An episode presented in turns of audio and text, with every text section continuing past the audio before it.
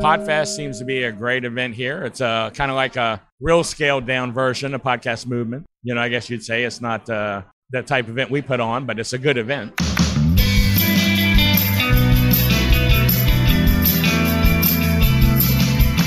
Welcome to Starve the Doubts. This is Jared Easley. I'm hanging out with Gary Leland. Gary, I don't feel fortunate enough to be hanging out with you, but here we are. Well, it's funny. I was feeling like I was the one that should be honored to be talking to the one and only Jared Easley. All right, so Gary, for people that don't know, you've lost 70 pounds, 72. 72 Taking pounds. everyone I can get. Uh, rightfully so. And when I first saw you, I had to take a double take. I'm like, where's where's Gary Leland? What have you done with Gary Leland? Well, that's Seriously, happening congratulations. now. Yeah, now that I'm at 70, at 50 though, it still didn't even happen that much. at 50, I'd walk in a place and like one person say, "Oh, you lost some weight," but once you, I don't know if you got to lose a certain percentage of your body weight for people notice it. But now at 70, I started at 295. People, I guess it's almost a third of my body weight. So how's that feel when people are saying, wow, Gary, you've lost a lot of weight? I would imagine that feels good, right? I don't know. I really don't. I'm a braggart, but I don't like talking about myself in person. I don't mind over the. I don't mind over social media, but when I'm in person talking to someone, I kind of get. I don't know if embarrassed is the word, but I'm kind of a little uncomfortable. I don't see you as someone that gets embarrassed easily. Is that the case? or Well, I do in person, but Huh. not not online. Well, I, I okay. can get my feelings hurt online or on a podcast, or on a video, or social media, but Well, I don't go- like to talk about myself in person. Well, let's go back to your Hall of Fame induction this past year. Congratulations, No, by the way. you.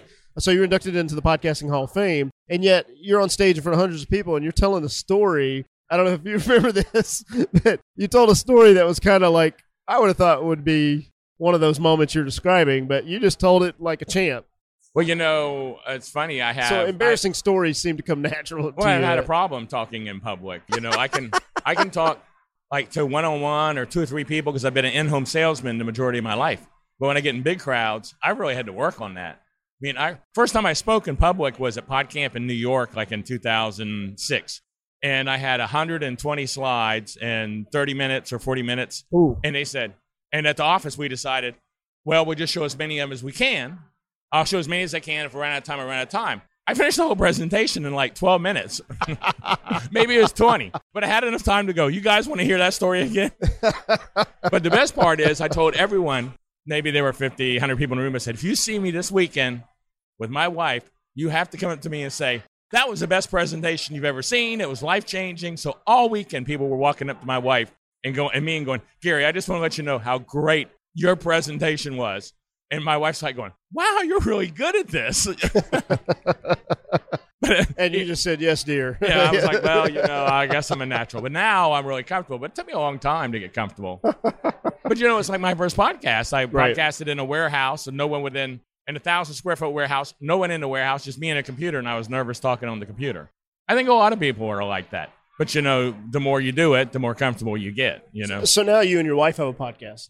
Yes, we have a new podcast. We just started after what 14 years. First podcast I've ever done with my wife. Was that what was that like trying to get her to agree to that? Was that a challenge? Did she want to do it? No, she didn't want to do it, and she really doesn't care to do it. She grew up. Her dad owned a radio station, so she's comfortable in front of a mic. I mean, she had a radio talk show. She got out of high school, got out of school, and went straight to the station. Cat's Corner, small town, children, Tex- Childress, Texas.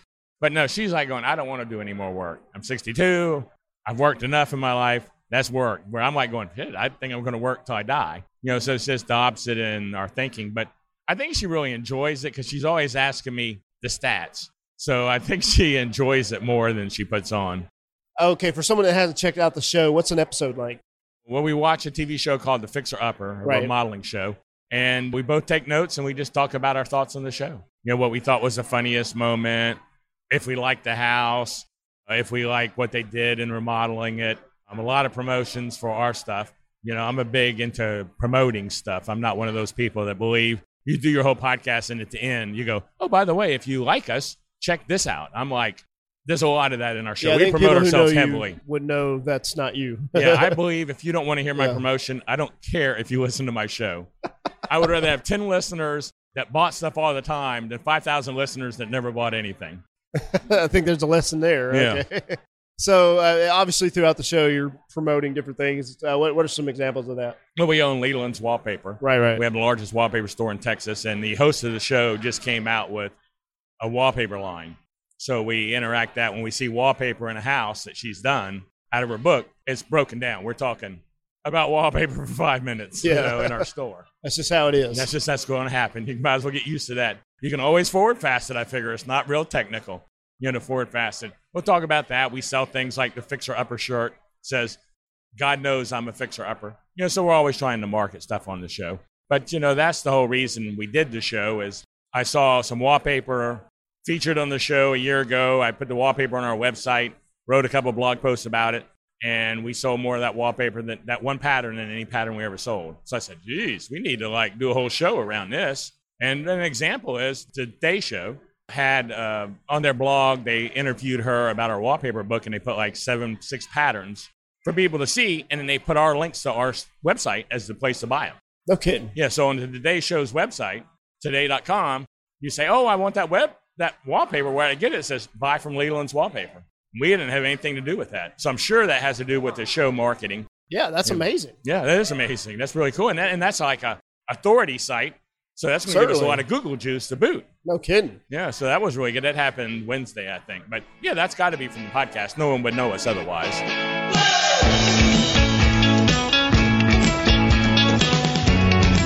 So, I mean, if that weren't enough, and it, and it sounds like it should be, I mean, you're doing all these other things too. You're doing, you're still doing the uh, fast pitch. Yeah, I do a Fast Pitch TV and Fast Pitch Radio Network, and I have a softball, baseball, sporting goods store, and about 20 websites that are softball, baseball related, I guess. This is kind of cool. I don't know if you saw this.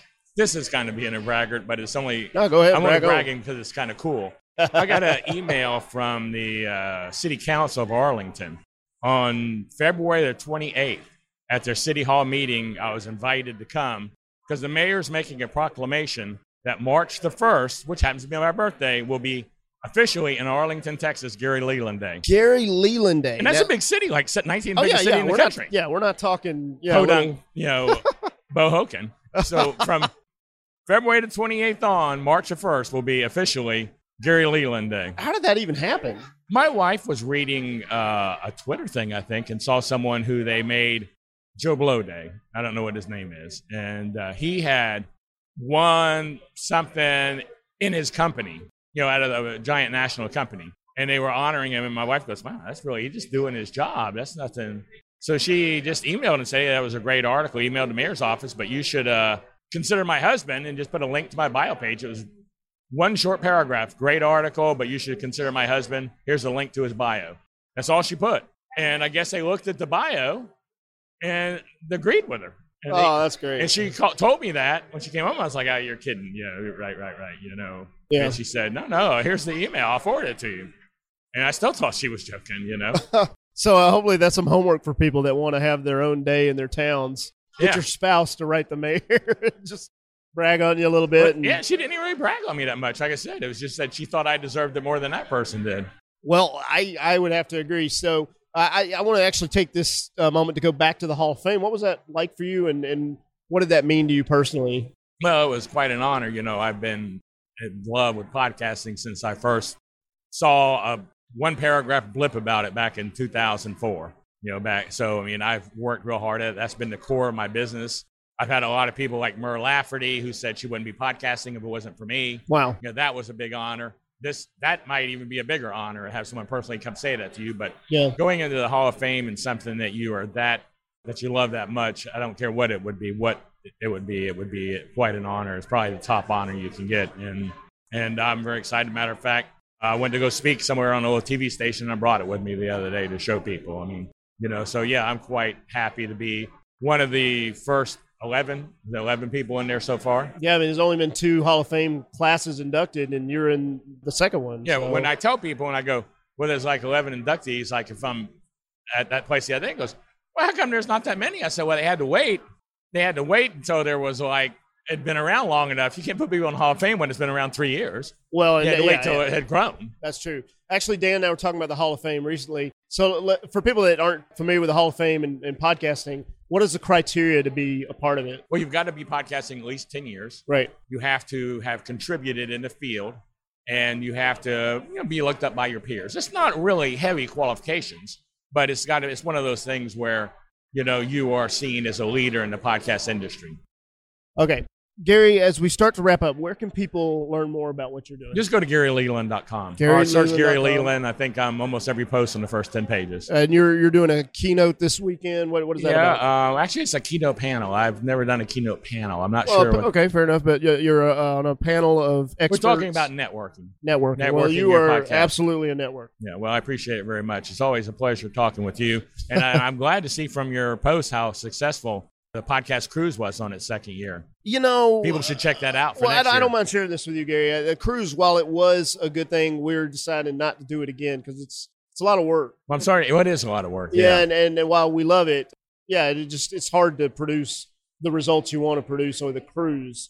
So two years of cruises been a blast, but that's probably another episode where I'll well, I'll I know that a I know bit. you and Dan good enough that you got you two will come up with something to Yeah. replace it. That'll be another good time. Well, I hopefully think, we'll I have think Gary you and I have it, that that's in sure. common is that we like doing stuff. Well, I do like to do stuff, sometimes to my own detriment. So uh, we always close with final thoughts, Gary. So what's your final thoughts? Podfest seems to be a great event here. It's uh, kind of like a real scaled down version of podcast movement. You know, I guess you'd say it's not uh, that type of event we put on, but it's a good event. So uh, everyone should come see that. People should definitely follow Jared Easley. he brings on the Well, you people don't have to that do matter. he brings on the people that matter, and his posts are always. You know, Jared, I have to say, I see more people post how they love you than any individual I have ever seen in social media. And I don't know how I feel about that. So uh, yeah, that could nice, be kind of nice creepy. to have friends. I guess Could be creepy, but that must mean that you do a lot for a lot of people. That's Thank you, how I'm going to look at it. I appreciate. And a lot that. of people recognize that and they want to thank you. Well, I'm grateful, Gary. Congrats on everything, and uh, best wishes with the keynote. Thanks very much, Jared. Nice talking with you.